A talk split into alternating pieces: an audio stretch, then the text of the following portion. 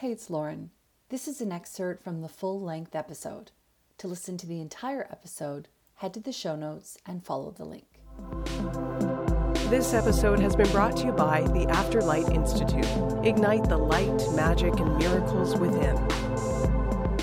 So, yeah, I think that it's important for people to choose the medium that resonates well with them. A lot of mediums now obviously have social media. You can watch them live on video. That's what I would recommend. Make sure they're working with compassion and sensitivity and that their mediumship is evidential. Um, you can ask to see examples of their work if you want. You know, I have videos on social media and various other places that people can see if they request it to see what the sort of style of my reading is. And just do your due diligence. I do think that word of mouth is a really good indication that somebody's good, but also just bear in mind that someone else who got a great reading, it might just have been that the stars aligned and it doesn't necessarily guarantee that yours will be the same.